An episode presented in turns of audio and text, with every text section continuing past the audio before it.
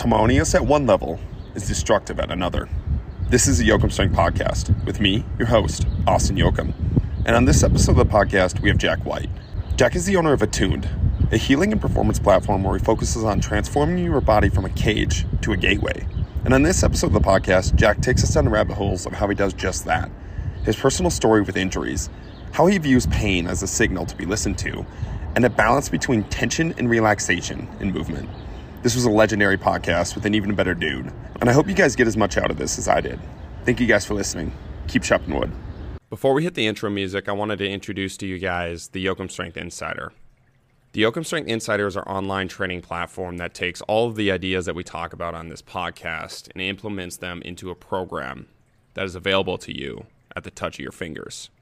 Our goal with the Jochum Strength Insider is to create better movers, to level up your life, and to move forward from where you are.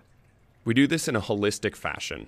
Not only will you receive a program that has helped hundreds of people become better movers, you'll also receive access to our app that allows you to track everything, has video links for all exercises, and allows you to be in constant communication with a Jochum Strength coach. Along with this, you'll get our 30 page PDF nutrition and lifestyle guidelines. That includes everything from what to eat, how much of it to eat, why we're eating it, meditation habits, and other lifestyle habits that we implement with our clients to really level up their lives.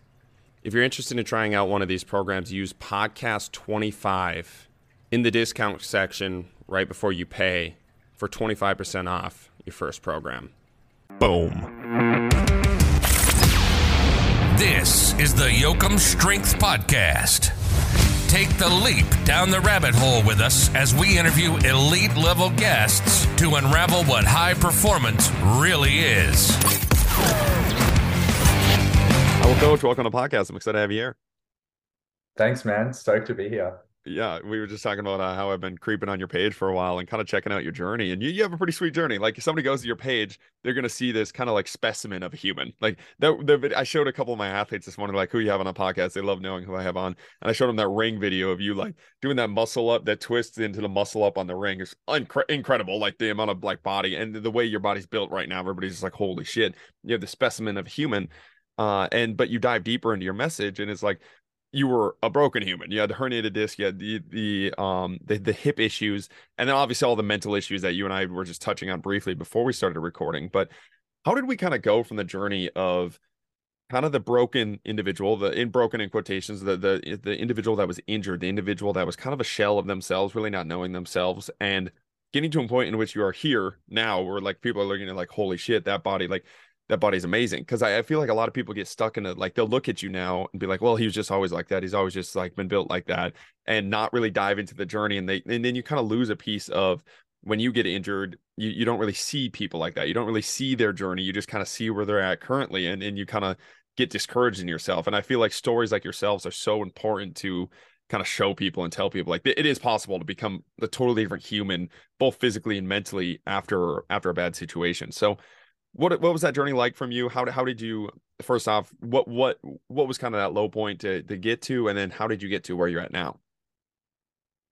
Well, from the physical standpoint, I think um, it started just going to the gym with my with my mates, like, and it was really just to feel good about ourselves. We got a bit of a pump. We did some gymnastics training, like a little bit of calisthenics, um, and it was just a chance to connect and to talk shit and also like have these kind of deep convos as well as like 16 year olds um, while we were just getting a pump and dreaming about who we'd become and all of that.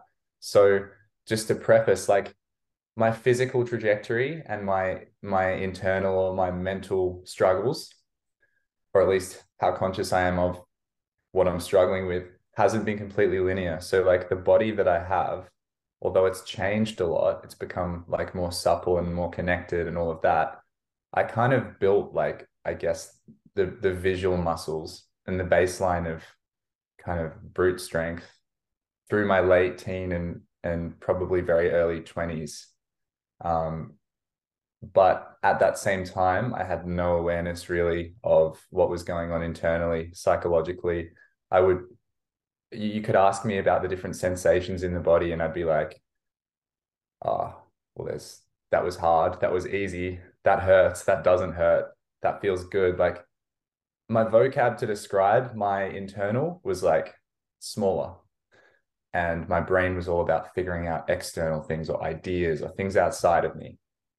So through that, that development, let's say it took me to like 20, 20, mm, around 21. Since then, I haven't made any crazy like strength training progress. By the standards of what you would think you could if you were really like if you're a coach you know what you're doing you're training hard you're training consistently.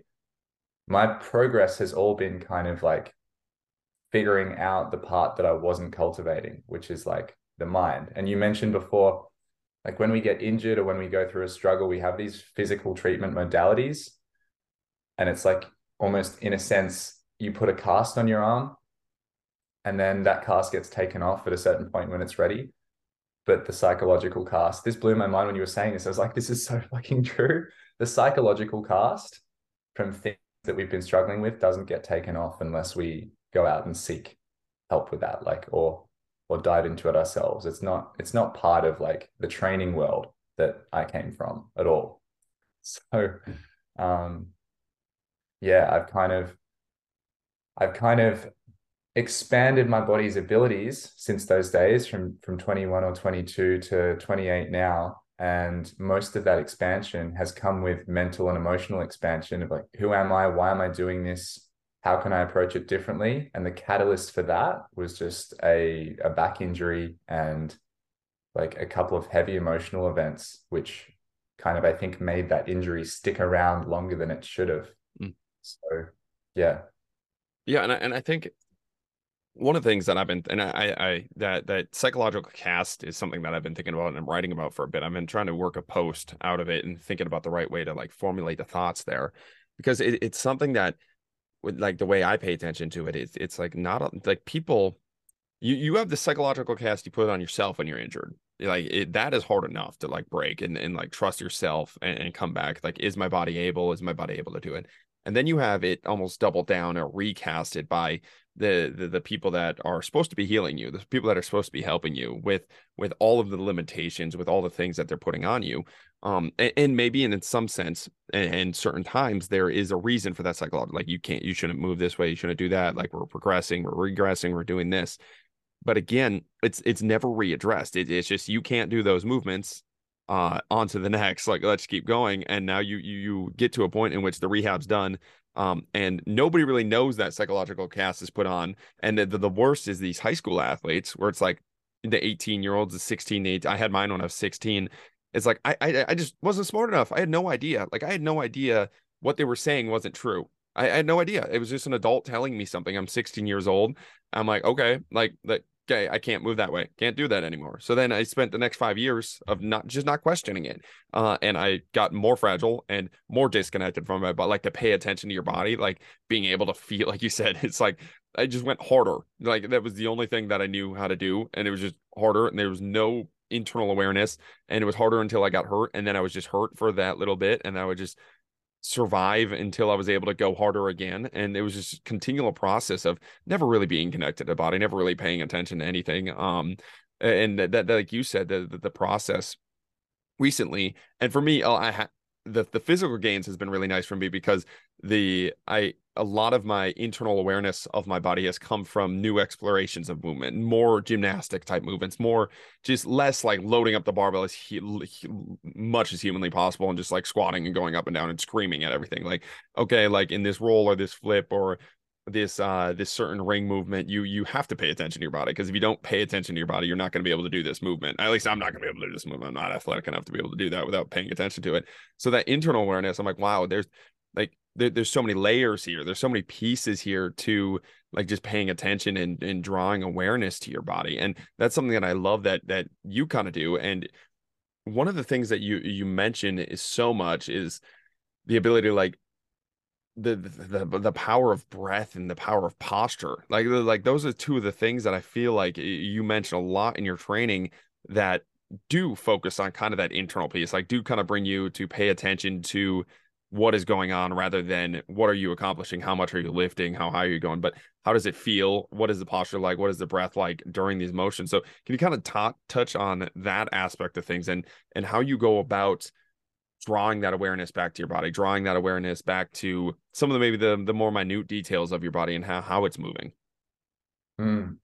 yeah man. So the the breath thing and the postural thing both just came about because of pain essentially just like a shit ton of back pain from from hurting myself squatting. And that was my that was the kind of first major injury that I felt I had to deal with. I had like little things hips whatever. I had a, a couple of little surgeries but it wasn't huge. And the back pain thing really like really took the wind out of my sails um and so to remedy that to figure that out all of the all of the sort of technique work I was seeing like online or being being guided through by coaches was this very like all right, I'm looking at this from the outside and here are the shapes your body's in and they don't seem right or they do seem right.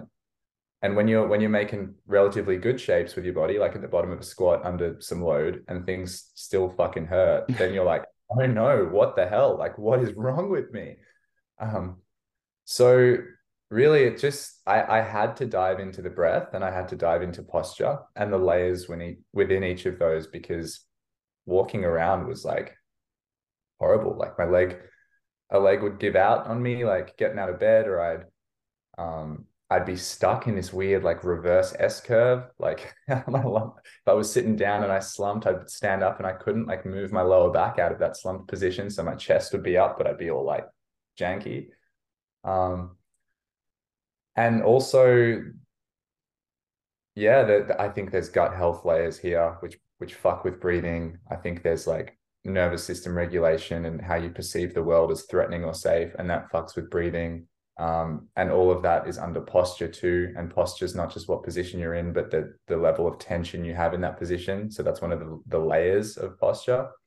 So for me i kind of just gradually through through uh, more musculoskeletal approaches not working the way I hoped, was was guided, I guess, by the whole problem solving process into like, oh fuck, I, I don't think I really know how to breathe and connect my upper and lower body that well. I've always just taken that for granted. Like I've I've trained my upper, I've trained my lower. You know, we have like push pull upper, push pull lower kind of shit. And maybe like if if you're being coached well you've got something that integrates the two or at least if the two are moving around then it's like conscious dissociation of ribs and pelvis like you're you're deliberately twisting and loading that and all that but yeah um i i had no clue how to breathe and then i kind of figured out after like four years of just wandering around seeing different physios different like trainers all this shit making some progress, getting some puzzle pieces together that like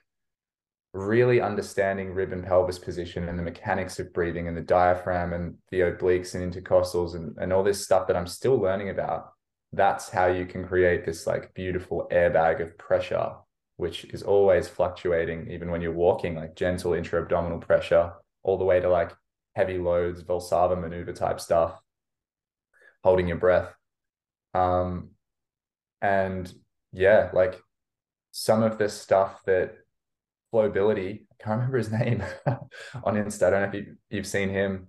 Um, and also just like Melbourne strength culture and people talking about the zone of apposition, people talking about front ribs down, expanding the back. I think I had like a super jacked up set of ribs and and really, really tight areas through my my thorax. So my, my lower back was like had these big fucking back muscles popping out low down, and they would just do all the work on everything all the time.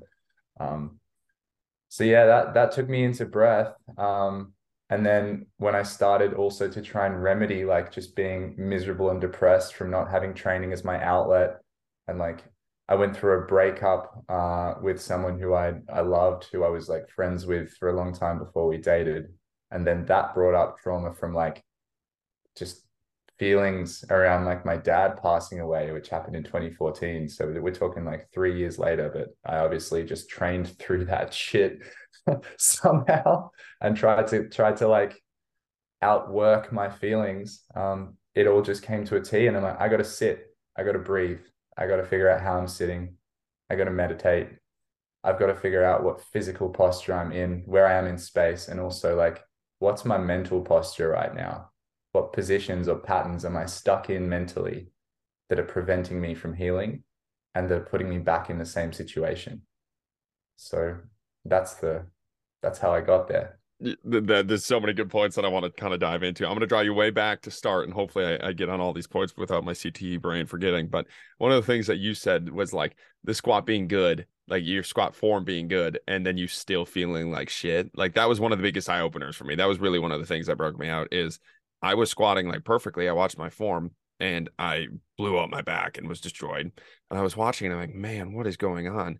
And then I did somebody on Instagram or I can't I think it was probably YouTube at that time was like, well, just shoving your knees out. And at that time I had a little bit of knee coming in, coming out. So I was like, okay, now it's just shoving your knees out. So I would spend the next two years just shoving my knees out. And I spent like perfected that form and I felt even shittier. Like it was even worse. So it's like I was doing all these things that they were telling me to do. And every time I would do it, I felt worse. And I was like, man, what is going on here? And then, like you said, you start to get in your own head. It's like, I'm broken. Like I'm just I'm doing everything right.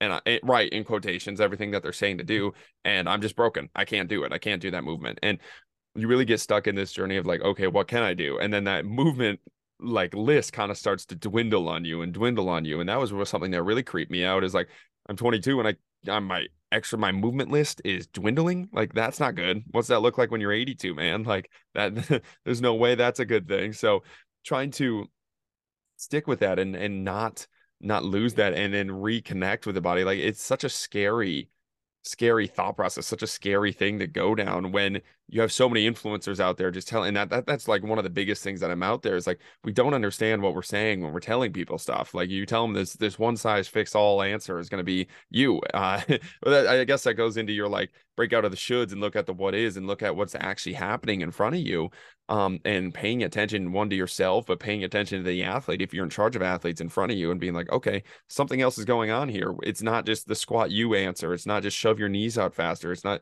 you know, like it's a little bit deeper and we can dive just a little bit deeper. And, and like you talked about earlier, like just pulling back a layer of the onion and looking at what's actually happening. And you could go as deep as um, talking about like their life. It's weird, but you can talk to your athletes about their life and seeing what's happening. You can talk to your athletes about what their thought process is behind their body and uh, do they think they're able to heal? Like, uh, do they actually think that? Are they holding on to the injury for some reason? Um, or do they ever actually feel like they're going to get back to where they want to go? Like, if you have those mental blocks, man, nothing that you're saying of shoving your knees out are going to solve it. But we stay so far away from it as coaches. We stay as as movement teachers. Like, we stay so far away from that and but that's that's probably where the answers lie for that athlete and you're not like what you talked about alan watts at the start of the podcast one of the things he said in a speech i was listening to yesterday is i'm not trying to change your mind with this. I am not trying to like force you to think this way. I am simply planting a seed and if that seed blossoms for you it'll go. And then that's something i really feel like us as coaches can do too. It's it's not that we're there to like force that athlete to change or do anything. It's like just plant the seed just plant the seed that they're able. Plant the seed that they're able to heal that they're able to do what they want to do that uh, they are going to be capable of living a life full of movement and skill expression that they want to express. And once that seed is planted in that athlete, the, the, the, amount of changes you will see just in their everyday life and how they walk around and how they approach rehab or movement is so wild it'll blow your mind. It, will it'll, it'll take everything that we talk about in sets and reps and programs and, and exercises out the window because that seed wasn't planted for them before. Yeah, man, hundred percent. I there's I, I couldn't agree with that more. And the thing about it is, right, yeah, maybe it, it seems slightly outside of the scope of a coach, especially like if you're if you're an SNC and you look at that as like I'm a stress management expert for different parts of your body and your physical system. I want to take you from A to B, and B is performance. That is awesome. That's like essential. Obviously, it's part of the game, but equally you have this part of the game which is like does the human being in front of me fit the life that they're going to live if they keep thinking and behaving this way because there's like two examples of a professional athlete. One of them gets there and realizes that their their life internally is a fucking mess, even though they can play really well, and they end up falling off the rails and they probably don't have much of a backup because they haven't done a lot of introspection. They've worked really fucking hard. They've got where they are because of the grit and the talent and the support, whatever. Then there's the other guy who gets there but has somehow either managed already or manages to learn quite quickly hey my mental and emotional game is going to be a big part of what enables me to, to thrive in this setting and to build a life through my training and through my practice which i'm happy with as a human being. And like when i talk to some older people who have kind of been around at a high level the ones i really click with are the ones who've like had the well i guess they've been lucky if they've figured it out while still playing at a really high level. A lot of us get injured in whatever we're doing. We we might never make it to a to a pro standard, and then we have to do it. But either way, I think like the human being comes first. I like I I don't I don't really believe in like just strapping on more band-aids and strapping on more techniques and just like getting this this person who's like suffering on the inside to just do more of the same old shit and if that means a massive directional change in their life, then so be it. That's what's right for them. Not everyone needs that. Some people can keep going on the path they're on, and that's fucking sick.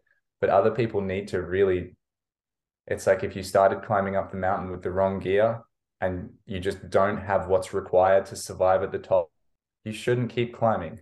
You should go back down, reassess, and start climbing again. And that's like, yeah, that's why I'm I'm happy to I'm happy to have people derail from their program for a bit if they need to. I'm happy to derail from it. But obviously, it's pretty hard initially to peel off that mental cast, that crust of like, here's how everyone else is doing it. I'm no longer getting the validation of like just the validation I used to from just showing up and forcing myself into fucking slogging. yeah. Well, and that's what we kind of we kind of ranted on before we even started. It's it's like sport is is a lot of times, especially in American sport, it's like just this this reward for self-hatred this like you're using their internal suffering as a fuel source to like go get something. But like to eh, if you really take a step back it's like a lot of times these coaches are just using that athlete for their own benefit. It's you're just using another human being for your own you're squeezing out the suffering out of them so you can rise higher so you can win more games so you can do whatever you want to do. Because the amount of coaches that are not okay with let's say their star athlete being like, hey, I'm playing this because I hate myself and it's the only way I feel seen and I need to go fix that. Like the, there's I I know very few high level coaches in American football that would be all right with their star athlete just quitting because of that. I do like because they're all about just grind, just do more, just it's like but it's like man, you that's not that that's not the point. Like like why are they grinding? Like and, and, once you get to a point and you you understand, okay, they're grinding for this reason, and that doesn't mean they have to stop grinding or stop pursuing excellence or pursuing what they want to do. But having a conversation with that athlete or having them just be aware of that rather than just the, this continual like expression of self hatred is something that's wild to me. And it's like the the drug instead of all these other drugs the, the drug is the work the drug is the grind and that, that's what we're consuming. And just like junkies and druggies like where they surround themselves with other junkies and druggies we just surround ourselves with high achievers and we're rewarded for this and we're just continuing this cycle of staying away from this introspective staying away from why like staying away from who we are actually uh, and that that's as bad as it is that's why injuries i feel like can be a great thing because it forces you it takes ever it crashes you it takes you off the mountain it forcibly takes you off the mountain and be like hey dude no. Like hey dude pay attention. Like this can all be taken away in a second maybe you should pay a little bit of more attention here um but if you don't have that a lot of like can you can go a lot of life without realizing it and i feel like i i myself have gone a lot of life without re- realizing it without fully realizing it. The amount of times like i've been like man you got it's just like this you're, you're lazy you're not doing it you're not pushing hard enough why are you doing that instead of this like why aren't you grinding? And i, I like the other day like uh, i was actually on a psilocybin trip a couple months ago i was like i, I just realized i'm like because they don't have to like they they don't hate themselves enough to like go push through that. They they don't they they feel seen where they're at. They they feel loved where they're at. Like they don't they don't have to go do those things. And I'm rewarded for not feeling seen. I'm rewarded for not feeling loved. They feel seen, they feel loved. They don't have to do it and I feel like I'm in the right. You know, like it's it's such this backward philosophy and system of where the people that do probably have the answers, the people that do feel content with themselves are kind of put down you know like it's such a backward system Yeah, man. And I think it's just backwards too because we're not good at integrating both aspects. But I I don't think there's a this is a big statement because I know we're driven a lot by survival. It's like it's a huge driver, and if we can use that survival drive or that wanting to be seen or included drive to succeed, obviously it works. We've seen that it works. We've both tried it. A bunch of people are probably still operating on that level, and it's like at least externally it's working. But if you could do both, if you could have people who weren't subconsciously fighting themselves through life to reach whatever pinnacle they're trying to reach, if the struggle was purely an external and a practical one of how can I improve my programming, how can I beat the other team, how can I do this, this, and this, but internally, there's no friction. I'm fully in and I'm like ready. I I kind of and you're driven by this sense of purpose and you know why you're playing the game you know why you want to win and it's deeper than just because i'm really fucking scared of losing. Mm-hmm. then you can i think you can have your cake and eat it too. I think you can be at a really high level. I think you can feel really fulfilled.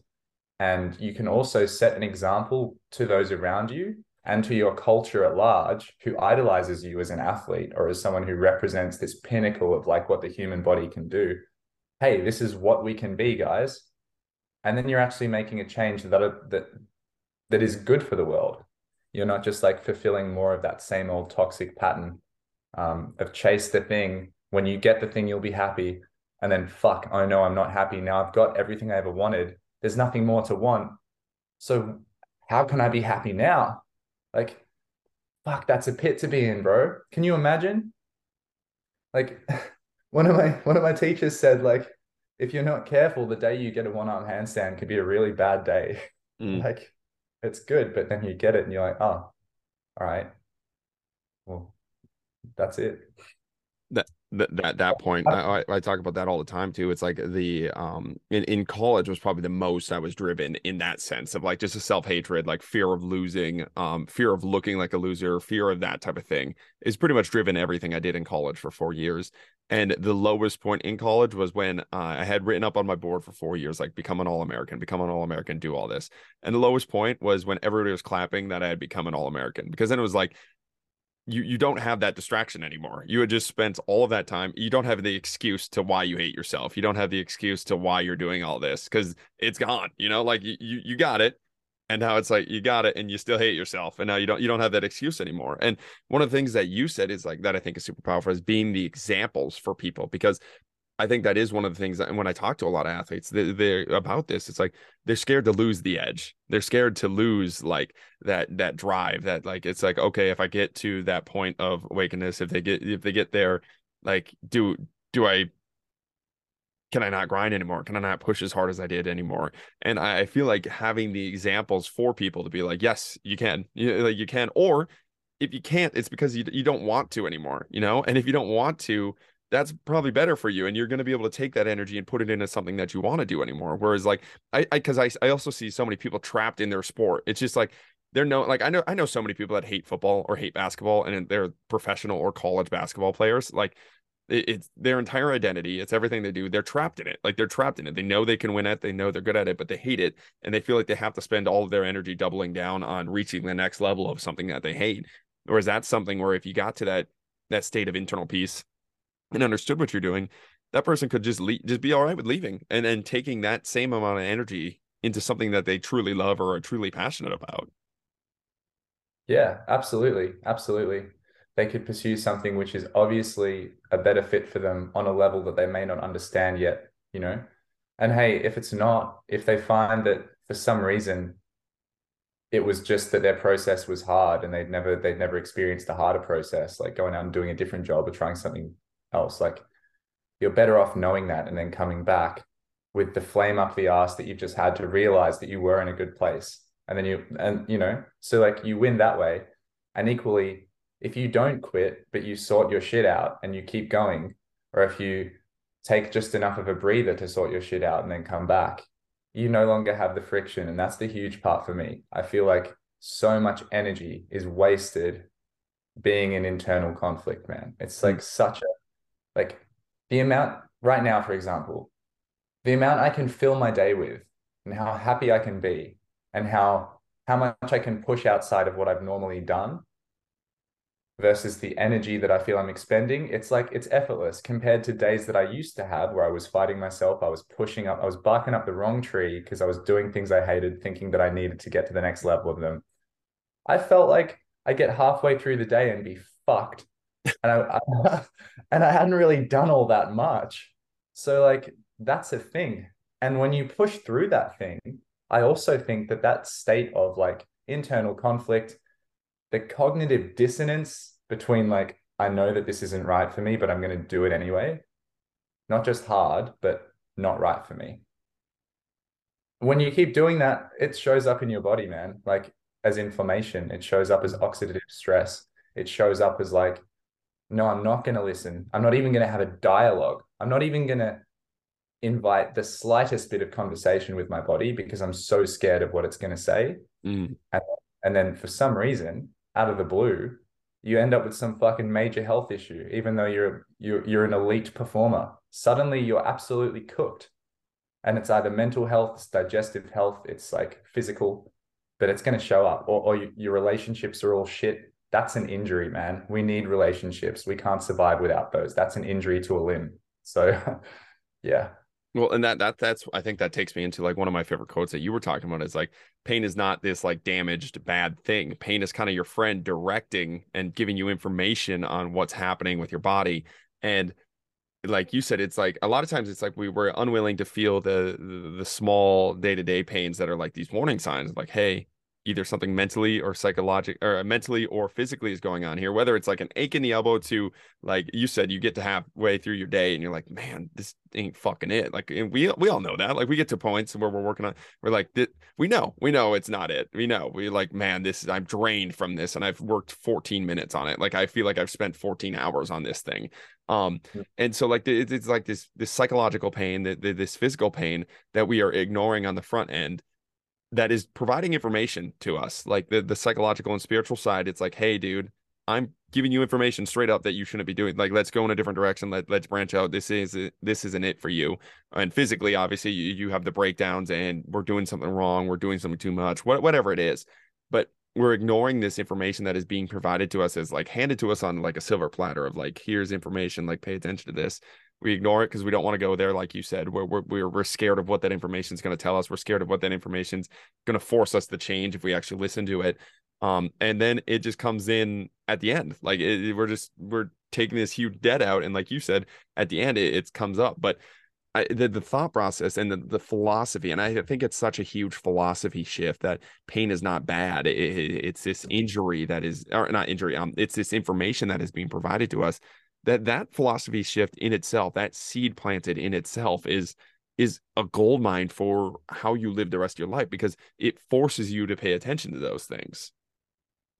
Yeah yeah. And what what you're working with then is what is right? So pain is a part of your experience and you're seeking to become anti-fragile by becoming better because of the pain by working with the pain to solve the problem. And the pain is saying hey i'm just an alarm system but you may want to look at some problems that you may have.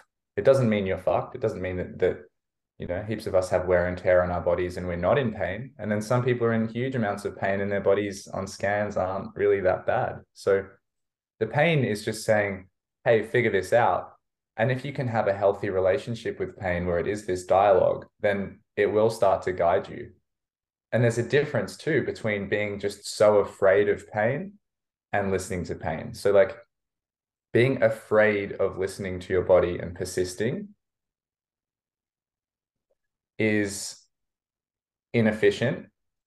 Knowing your body because you've had different types of pain and you're aware of the sensations and you're engaging with those means you can choose which ones to push through because sometimes we do have to push through shit. But you're not going to push through something that's like toxic to push through you're going to push through the necessary resistance or the necessary discomfort of actually changing your body, changing yourself. But unless you open up that doorway of like, hey, what is pain? How can I learn from it?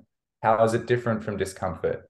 Like, what is this world of like listening to the body? Then you you never get to benefit from that. You you you have no yeah, you don't know which one to stop with, which one to start with. You, you just you have to keep going with all of it or stop with all of it. And most people when they realize that they have to listen to their body because they have been afraid for so long and they're then willing well you're still starting at the bottom. It's better but you don't have any tools. You don't know how to listen. It's like swahili. You don't know how to speak to your body. So just start now. And so this this has me thinking and then what i've been thinking i would love to know your kind of approach to this what how do you handle so is we, we've kind of we've kind of talked about athletes like athletes of yourself in the past and, and myself in the past where we've ignored all signs from the body um but you you just touched on a point of where like sometimes you're gonna have to push through sometimes you're gonna have to go through and now you get to pick and pay attention uh and one of the things that you see sometimes is an athlete that is way eh, way too hyper aware it's like they, they, are uh, not unwilling but it's like I, I guess a lot of it's the philosophy that pain is bad, so they're just going to avoid all of it. But I've had athletes that are so so internally driven. They they they pay attention to such like minute details that they can't like they, they, they're so internal that they can't do anything external but their goal is external like they, they want to eventually do something external so you have the athletes on my end where it's all external we we pay the internal price and we don't really we never pay attention to anything internal and then you have the athletes that are so internal that they're, they're so on the like the the molecule side that they can't produce anything externally and and so like they're both kind of stuck. We pay for it on the back end they pay for it on the front end not being able to do it what they want.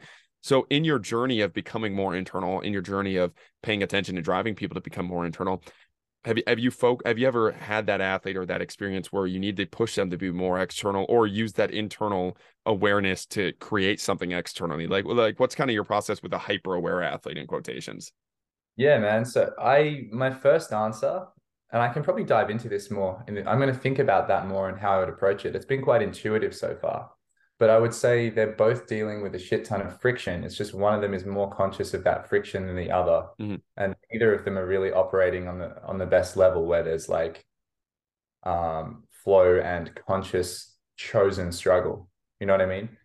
Like if that athlete who is hypersensitive and actually they're fine, their body's okay, like if they were able to choose struggle, they could alchemize or transmute that into gold. It's like, let's say you're doing a horse stance or something, you're just holding this low, wide squat for fucking three, four, five minutes and you're just suffering. There's no, like, if you know what your body, if you really know what your body's doing, if you really are that sensitive, then you know the difference, or you should know the difference between, oh no, I'm bottoming out in my hips and I'm ripping off my cartilage compared to like, oh no, this is my quads hurting because I'm holding a fucking horse stance. So if you really are that sensitive, you know. And once you know, you can be like, well, I'm not going to get better by not doing it. I'm going to get better by doing it and then relaxing into that discomfort and realizing that I'm not the discomfort and I'm the complete captain of my ship and I can go as far as I choose to go. And then afterwards, I can have another dialogue with my body. I, I really like that answer because that that that is something you, you put in the words of kind of what I've been thinking, but it's just another form of disconnection. Like you said, like it's it's not actually being it's it's almost another excuse to be like pretend like we're connected but it's like no like you said like if you did know like you'd be able to make the decision and go back and forth. That that, that i really like the way you formulated that. It's, it's another form of disconnection from the body just externally shown a different way. Yeah it's like if you have a partner like a, a romantic partner right? And like every time they say something you're like oh no you're gonna leave me. Like ah. It doesn't make it, it just means you it just means you're really not you're not managing that dynamic very well you know? Like they should be able to speak. They should be able to say hey i don't like you. Like or maybe that's pretty deep but hey what, what joe like i didn't like that. The tone of that was off. Can we can we not can we discuss how we can talk to our friends instead of you being a dickhead to joe? So it's like you discuss it with your body. You don't just you don't have such an open mind and such open ears that you just like go with the whims of what you're feeling. Um, but nor are you completely wearing earmuffs. You the most expansive the most impressive place is to be able to hear it all notice it all feel it at all and at the same time choose your agency choose your response. And then you're in the realm of like the enlightened yogis or whatever man you know which is probably the same thing as the enlightened athletes, which is the same thing as anyone who's like even remotely on that path. Like you don't want to turn a blind eye to anything. It's like bring all of it on, but I'm just not going to be like under any illusions if I have the choice to to to see what's real. Yeah, that that earmuff example that that was freaking good. That I like that one. That's a good one. You got to write a post on that one. That's a keeper right there. That's a good one. Mm. So one of the other things that you, you talk about that I really want to uh, touch with you is the bouncing and rotational movement, and I kind of want to take you down that pathway, uh, mm-hmm. and how you kind of want to go about training this, but also like you, you talked about like flowing in and out of relaxed positions, um, and it, it's it's not like this muscular stretch. Like I used to be all about like squeeze everything, compress everything as hard as humanly possible, and it was my only movement solution to every single movement problem I had. And for few select movement problems, it was helpful but most of them it was a terrible it was terrible like it was a terrible i had to try so much harder to answer these movement problems than everybody else around me because i only had one solution and then i just continued to triple down on this solution. And just taking one step back couple steps back and be able to work some of these um, relaxed positions. The, the ability to I, I, talk about the ability to transition, the ability to flow, and it, you get into these like woo wooey states because you can't track it necessarily on like a bar, but it's like yeah, but how is the athlete moving and feeling? Like, because as soon as I start doing this stuff, I moved and feel, felt way better, and I performed at my sport significantly better, and I trusted my body significantly better. So, can you kind of talk about that? that elasticity that, that that that the ability to flow the ability to relax through movement can you kind of talk about your overall philosophies with that and then also practically towards the end can we kind of dive into how you practically uh, use these type of things, like how you are programming in a sense these these type of movements for the coaches that are pretty stuck in the uh, just lift a barbell more kind of thought process? Yeah, yeah. So like what I see is that there's moments of tension and relaxation in any athletic movement. And if we're fully tense all the time, as you mentioned, you used to be, as I definitely was as well, then you don't you're so tense you're doing so much work to contract and to compress and to wrap muscle to bone or whatever like whatever kind of feeling you want to describe it as that you can't listen you can't be responsive to your environment because you're you're too busy. If you can't be responsive to your environment your athletic potential and your problem solving potential as a human being in life whatever pursuit you're in it drops really really low. And you're really tired because you're so tense all the time so having moments of tension and relaxation is the hallmark of someone who knows how to carry themselves in the gym or in life or in competition or in relationships. Like you can let loose and then you can have a moment like let's say it's throwing a punch. I'm not I'm not an expert boxing coach and all that shit. Like I just like to move and figure this out. But there's a moment where you need to kind of tense up and become a very very hard object when you're hitting something.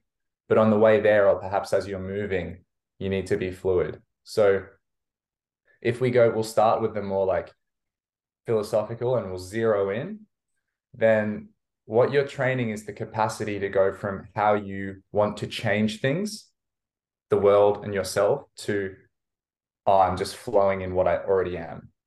And in a movement and in life, you're flicking between be different, change this, get out the way, and it's all good sprint recovery, sprint recovery, sprint recovery, which means sustainable sprints and sustainable recoveries, which means not burning out and also not being a wet blanket. And then you go beyond that and it just starts to become, well, okay, it's about listening. So when I'm jumping off a box, it's about knowing the moment where ground contact is happening. Or if knowing in my head is too slow, then I need to just feel it and respond with my body, with my hind brain. I'm not going to analyze jumping. Like if I'm analyzing jumping, it's probably because I've forgotten how to jump, and that's not really a good thing. So let's not aim to analyze it. Let's only do that if we have to fix it. So you jump, you're soft enough to begin to feel the moments of impact. You do that a few times, you're like, okay, now I know when I have to tense and become a spring. I've got to become an inflated tire that goes bah, off the ground. And so at that moment when you hit the ground when you've gone from like relaxed to as much tension and reaction as possible i just want to make sure that i have that collision in a right in the right position for me. Like not the textbook knees out position but like what do i both need to be able to access positionally speaking and what's already a good position that i can manage this in? So that i'm like moving towards optimal but I'm not driven by optimal. I'm driven by like how my body is and like how anti-fragile it can be. And this is why I fucking love your training, man. What I see on your Instagram, you're getting people like jumping, rolling, falling, like it's just it's so good. Um, and how I programming it, how I program it is very, very individual because I'm working with Gen Pop mainly, or I'm working with like aspiring movers, but I'm not really working with like um, I'm not in strength and conditioning. I'm not working with teams. So I have the luxury of being like really, really, really adaptive with like who I'm working with. I've got the time. Um, so I just, if they haven't done much of that, I give them a little bit. If they've done heaps, I watch how they move. I ask them what their programmers look like and I give them a bit more and that's it.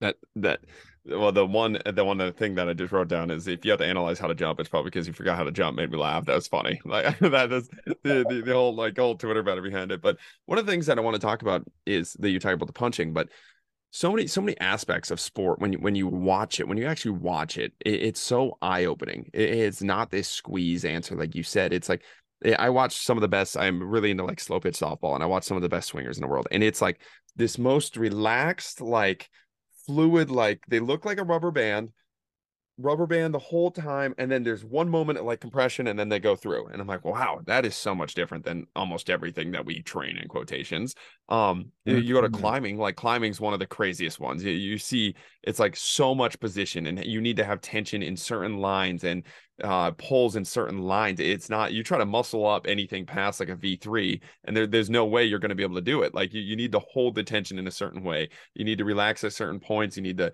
hold at certain points and the balance between that it's such an eye-opener watching really high level elite climbers it's never the big jacked muscular guy not that they don't have muscle but it's like you look at it i'm like man that is a different level of strength that is a different level of knowing their body and wrestling was one that was really cool too because I had a I trained this uh, Greco wrestler that was uh what was he, he was going for the Olympics at 135 or 145 pounds something like that and I'm 240 pounds and I've never been picked he was showing me some of his moves I've never picked up been picked up easier in my entire life like this dude's 130 or 145 pounds and would pick me up like I'm a feather and I'm like man that is like such a different ability of knowing how to use your strength and knowing when to use your strength and knowing how to use my strength and my body and my leverage against me and for you and that that is such a like it's such a i always I, I just geek out about that thought process of movement and it's so cool looking at it and it's so obvious if you just look at like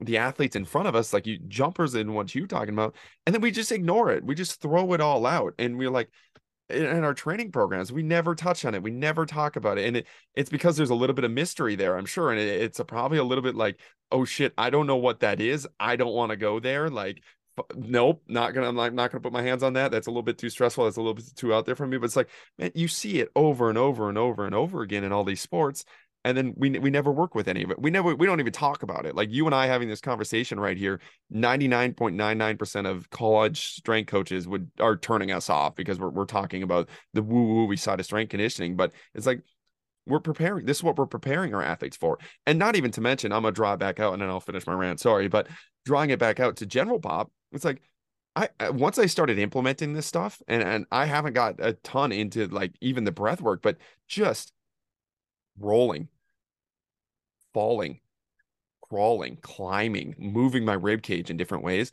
I went from, and it was for the longest time, from 16 to I believe it was 23 or 24. Whenever I started to implement this stuff, at least once a month i would have my back pain would like re-flare up and i would be stuck in bed and i like not be able to move and like you said the leg would collapse and i would just be stuck. I couldn't move. I couldn't do anything.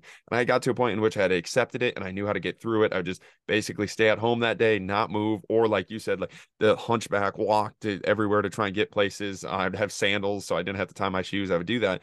And i started implementing this stuff and I've never never had those issues. Like never so even had to drop back into like how the body moves implementing some of these things. And I just feel like there's so much power there for both athletics and and just general pop and just how you feel and the health of you. And we we just ignore it because uh, I feel like right now it just can't be measured. Like there, there's no metric that we can sell people on in the sense of like a vert mat or a, a, how many pounds he's lifting. So we just totally throw it out and ignore it and call it woo woo Yeah, man that's like saying I don't know how to measure what's going on in someone's brain when they're driving a race car. So I'm just going to pretend there's no fucking driver. Like, it's just ridiculous. It's like, uh, if okay, so first off, I reckon that that a big part of this is breaking the body down into being able to move segments and dissociate segments or use it as one piece. But to really use it as one piece, you kind of have to know the segments too, right? Like if you don't know what's happening in your rib cage, then you can't really connect your scaps and your hips. Like there's a huge piece missing. So to connect everything, you need enough awareness of like the parts. And more so if you've been injured and something hasn't been working, because I think there are some like naturally talented movers and athletes who just they just have it, man. You know, they've just got that X factor. They can just move. So I think it is teachable to a degree. And I want to it's it's our responsibility to figure out just how teachable it is and to try and teach it better. But equally, everyone starts different. And then even within that, so like if we look at the spine in segments, we're still looking at one layer and we're still looking at like chopping the body into these slices and kind of saying, all right, that's L, that's L5, that's this, that's that. That's my first rib. But then there's also the, the deep to superficial way of looking at layers and segments. And so I think this is what we have to look at more. And this is when this is when the woo starts to come in because it becomes really hard to measure. Like you're measuring the relationship between different layers of tissue in a human, from bone to white tissue to red tissue to skin to like, you know, all of the different sensory organs. And obviously, we don't have the tech really to do that. Part of me says, thank God we don't have the tech because we need people to understand it for themselves directly because it is within their own skin. But that's where, like, if we're climbing, if I can feel, all right, let's say, let's say we can't activate fascia by itself, because I, I might learn more about this, but it seems like, you know, fascia, for example, is part of all movement. You've got connective tissue that's it's being moved, but maybe you can't isolate it. You could still be aware of that layer though, I think, even if you can't train it. So you can be aware that if your foot's on one hold, you're reaching for this other hold, you can be like, okay, that feels like a good bony alignment because I can relax my muscles a bit and I don't go anywhere. It feels like there is this sense of tension or stretch going through the body, which is going to give me some passive support. And it feels like I'm not doing a whole lot muscularly to, to make that happen. So maybe I'm leveraging my bones and my connective tissues a bit more right now, which means I can like soften, can breathe a bit, all right, cool, got it. I'm holding. Next move, I'm going to have to have a moment of crazy tension. It's all going to be muscular. It's time to rip. And then I'm like, okay, but that muscle isn't enough. Because, like you said, man, you can't just muscle through something that's like a really hard climb. So then you're like, okay, well, now that I know there's a bony layer and I know that there's this passive passive tension because I've released the muscle, I've released the superficial. Now I can be like, okay, here's bony, here's soft tissue, his muscle, his intent, his emotion. We're going to use it all to get this next fucking move that's like this big reach. You know what I mean? Every single layer of the human being comes together to to make that happen. And and that's where I feel like uh, I mean climbing is a great example, but why movement problems like that are so important because the only way to solve the movement problem is to integrate all of those aspects and pay attention to all of those aspects. And that's where it's, I, I find such value in allowing the athlete to feel these things and, and, go through these things in a way in which I'm, I'm not forcing them to, because I, I, feel like a lot of times when, when you're forcing them to do that, like one, they're, they're just not, if you're not almost forcing them in a constraint way, if you're just telling them, hey, do this, do this, they're not aware enough. Like a lot, they don't even know what you're saying. And then they're just going to tell you, yeah, okay, yep, yeah, whatever, you know, like you're not really getting to them. But you tell them to go climb or you tell them to solve a movement problem that requires all of these aspects of integration and and paying attention to their body. It, it's really cool to uh, give them that freedom to go through that and, and then have the discussions afterwards, which is something cool. It's like, what'd you feel there? What was going on there? How like what worked that time that didn't work last time and, and, those movement problems can be such a cool like conversation starter for what they feel in their body what they feel in their mind when they're moving their body that certain way uh, one of the things that you mentioned that like the fight or flight response um, finding movements in which movement problems in which they enter that fight or flight response and they didn't realize it. Uh, I think isometrics is a really great example of that too. If, if you find a compromised position or they've been there, uh, you you hold something for two to three minutes and they get to a point and it's like they just start freaking out. They lose their breath. They they can't handle. It. It's like okay, what's going on there? Like where was your awareness? Where were your thoughts there? Um, but I, I think it's it's such a tool and I feel like the tool again for to plant the seed of the philosophy of what we're talking about. Because once that seed is planted, then the athlete can go and take it for the rest of their life and go implement this in their movement practice for the rest of their life.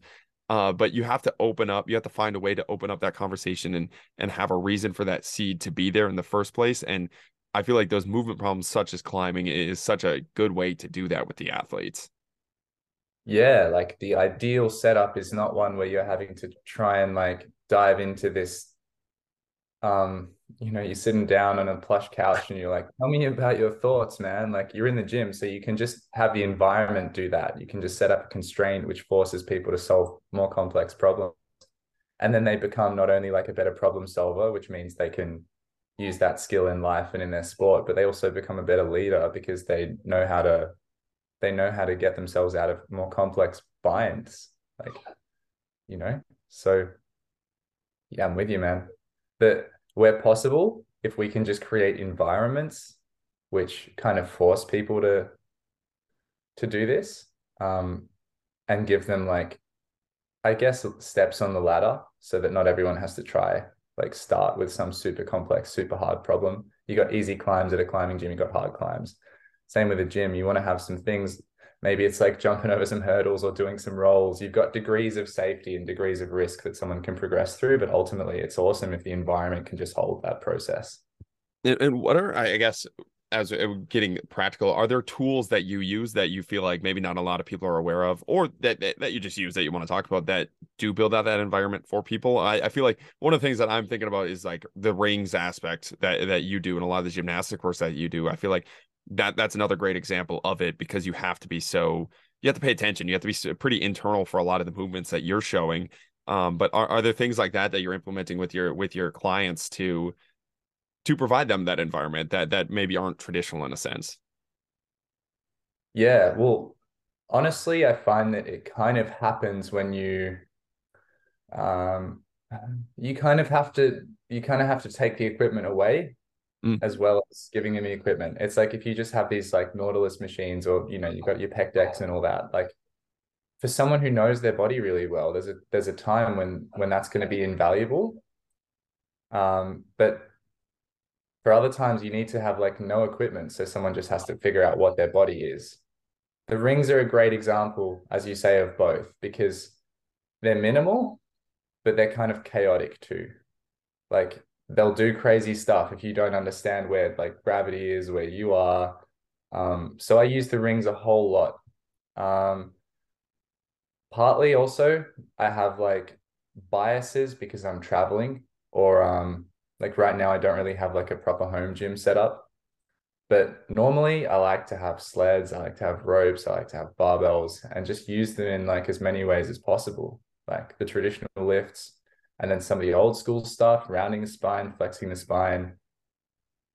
So the ideal to get all of that, like all of the qualities, is probably like a martial art, though, I reckon.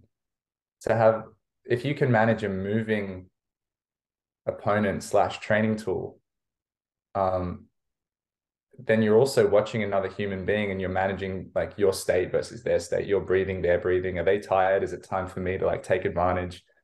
Are they smaller than me and I'm going to break their arm if I fall on them? Okay, well, this is different. Are they huge and they're going to like break my wrist if they fall on me? Okay, that's different.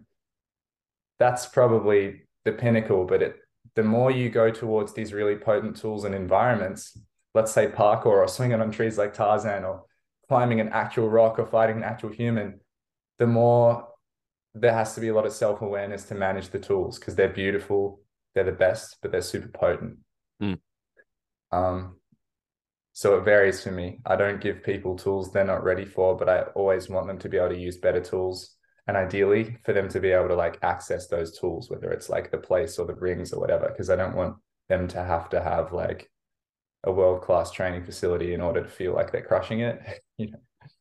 Oh yeah. that I like I like that the, the, the exposure to tools and the martial art piece I think is is one of the biggest things too. It's like that dance that dance with another human that is trying to basically kill you like it teach you teach you so much about about your own body and about your other body and uh, how to use somebody else's body and it's wrestling was a big thing when I when I was a wrestler um it's such an exposure it's such an exposure of everything like okay you just lifted all of the heavy weight and then that dude just tiny dude just like used your body against you and took you down and you had no idea like there were so many times where I wrestled there there was a really again he was another small guy but he's a state champ and I wrestled him as a joke all the time and like the amount of times I would fall like he had taken me down and I didn't even know what happened. I was like, man, like the dude just like used my own body weight against me. There was never there was never any big like contact or any big punch or anything like that. It was like before I knew it, I was on the ground. I was like, wow, that that is such a cool cool yeah. ability to kind of use somebody else's energy and, and, eh, know how to use your own energy and when to use your own energy um to again solve the movement problem at hand of, of taking the person in front of you down. Yeah man. Yeah totally. And like if someone needs to operate on that physical level because they're a wrestler or, or even if it's just that they want to because it's like an awesome way to train and practice then that's probably what i would go to but then there's also like okay well how do i give that how, how can i try to give as much of that experience as possible to someone who's like maybe like 50 or 60 and has a few injuries or is like a kid? And then, then it gets really interesting. You're like okay well what are they getting? They're getting like this this a little bit of chaos. They're having to react and observe themselves and another human being. They're getting put in positions that are not what you would ever see in any textbook of like you know traditional lifting mechanics. It's like fuck that. You can create i know that like there are probably more and less efficient positions on average but if you're if you're a good wrestler you need to be like as beastie as possible as in as many places as possible right? So then then we i might use like an odd object like a some kind of some kind of dead ball it might be kettlebell stuff that's like a little bit off center and there's momentum and there's like there's a sense of rhythm. So there's just more variables than like pull this in this direction and then put it down.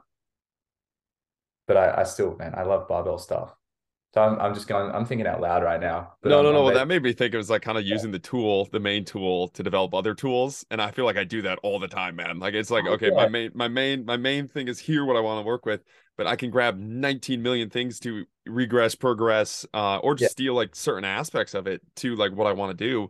Um, to where like you don't have to to wrestle like you said, like eh, I I don't have to have you full on like suplex somebody else to go through, but we can work on some sort of grappling thing or like uh almost like a shadow wrestling thing to where you guys it's it's like I, we talk about like the tempo wise when we're grappling and working some of our contact prep we'll do like uh okay this is more of a, a dance. So and i call it a dance just so it's like you, you are you are flowing a little bit more you're gonna but you're gonna let them get in. And then this one's a little, a little bit more of a fight and and you have different tempos there um to try and simulate the, the tools and create new tools without having like without using the potency like you mentioned before of suplex that guy. It's like okay yeah like yeah i probably can't have that happen all the time at the gym. That's probably not going to be super great for one client retention and two uh, injury rates. So I, I think that's a big piece yeah. Yeah man. And and this is where it's the same thing like even uh even getting creative getting creative is a tool. Going off the beaten track is a tool. Like it's a it's a perspective tool but then to be able to make it like effective as well and safe and not just like a, a faff around which is impotent or like too potent. You just have to know bodies and you've got to know movement and that's that's the beauty of it. Like the more you know the less the more the more you know the more you can do with less tools. And that that i think should be our goal and the goal of the people that we're training and if we have the access to the tools let's let's use all of them. Like let's let's do it because it's fun. But ultimately it's more of that teach yourself or teach a man to fish so that you can apply your body to any environment and get something productive from that interaction. Hell yeah. Okay before we go what what's the next rabbit hole you're diving in? Maybe it's the next six months maybe it's the next year maybe it's tomorrow. Like what, what do you feel like is is kind of the next move? I saw a little bit about your trying to create a healing space maybe that's it what, what's kind of the next thing that you're trying to get into or or pursuing so I'd, I'd really love to do that at some point and i was kind of thinking about that but then i'm also like i could probably just cultivate myself a little bit more my health keep expanding on my training, maybe create some some content more with more flow by like getting someone to help me edit and I can just like pump out whatever's going on. So I don't know when exactly that will happen, but it's on the radar. The the big rabbit hole for for training or for practice is so there's it's it's right on that cusp of like the woo right now. It's like I'm keeping all just the strength work and all of that, but what I'm what I'm interested in is like how I can the martial and healing path of like energy work. And this is gonna for sure some people will be like, oh, ooh, and other people are gonna be like, oh no, we've lost him. We've lost Austin and Jack to the to the other side. Um, but nervous system regulation is the is the common more more digestible way of talking about it right? Where like you and i can regulate one another's nervous system. Like if you're super stressed then i'm to feel that. If you're super relaxed i'm to feel that. And so we teach or transmit or coach or heal by setting that example with our own being which is why it's hard to learn from like a coach who's just like stressed and way overweight and weak. But some people it's like you can just be around them and their presence their energy their vibe is like oh man i'm like learning just from standing next to this guy. So i want to dive into that quality and how to cultivate that quality so that i can like heal and teach and explore my own body on a on a on a more integrated and kind of like kind of deeper layer i guess and I see some really cool stuff in martial arts. Um, and you hear these stories, and I've met a couple of, of people who can like heal. You know, someone has this crazy tendonitis issue, and they kind of put their hands on your forearm and they talk to you a bit, and then it's fucking gone for months. Like it's just gone. And I want to know what's real and what isn't there. I want to like, I want to be able, if there's something there, I want to be able to do it. And yeah, so you can only explore what's real and what's fake, and if you actually get into it and play with the parts and get some skin in the game. Oh fuck yeah! Well, you better tell me when you have that. Oh, you you mentioned people like that. Um, but Dr. Tommy John was the first person that I met, like in person, where I met him, and it was like I was sitting next to him. I'm like, doesn't matter what you preach, bro. Like it, it it's you. Like it, it's you. It, it, the methods, the the thought process, everything. Your philosophy is great, but sitting in a room with him, like I was there for eight hours one day, and it felt like ten seconds. Like it was incredible. It, was insane. Like I had never met somebody that was just spilling energy into you. And I was like, when you said that, I was like, that's the first person that came to mind. I was like, I was sitting in that place, and I was like, that you never want to leave. Like, and there's never any boredom. There's never anything. It's like that dude, you can preach whatever you want. Like you are the healer there in the sense. And I know how woo that sounds, but when you sit next to those people and, and you talk to those people, you're like, there's something different here. There, there's, there is almost like an enlightenment, enlightenment piece that they are at. Um, that is truly, truly hard to describe unless you, unless you feel it uh, or have felt it. And that that's that's something I've definitely been interested. As soon as I met him, I'm like, I got I got to cultivate my life uh, in a way in which I can do that for other people because it, it was one of the most eye opening experiences for me.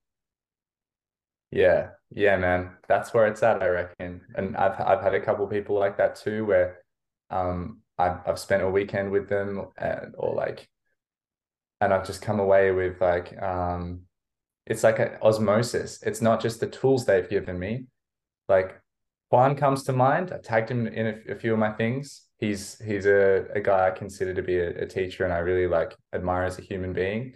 Um, he is like he offers you tools, techniques, practices like rings stuff, uh, different body work, different ways of moving with partners, all of this. Um, and then like shadow work, journaling to go with it, like around your training. But then also like I come away from from learning from him and it's like I've just got this it's like I've just gone into this little box and I can just pull out more and more and more and more out of that box. Like lessons upon lessons upon lessons gold upon gold upon gold for months. It's like it's been packed into a space that's too small to fit it and yet it fits and it's handed to you. And it's like holy shit that is the next level of teaching. And imagine if you could give someone their own box like that. You could give them a few things or, or you could even give them a, just a way of approaching things without even giving particular tools. And then they could just Mm. keep unpacking that in their life, their career, their training. Like, oh, that that that's the seed I'm looking to plant. But yeah, th- th- this was awesome. Thank thank you for being on. This this is everything I was hoping it would be. Thank you. uh, likewise, man. So glad we got to catch up. Like I've I've drawn so much inspiration from from the way you you talk and and post and your work and stuff. So I'm yeah, I'm super happy to share some stuff. Okay. Thank you guys for listening. Keep chopping wood. Thank you for listening. Join us next week as we dive down another rabbit hole. If you enjoyed the show, don't forget to like, subscribe, and leave a five star rating. Follow us on Instagram at Austin Jochum to stay updated on future podcast guests. Keep chopping wood.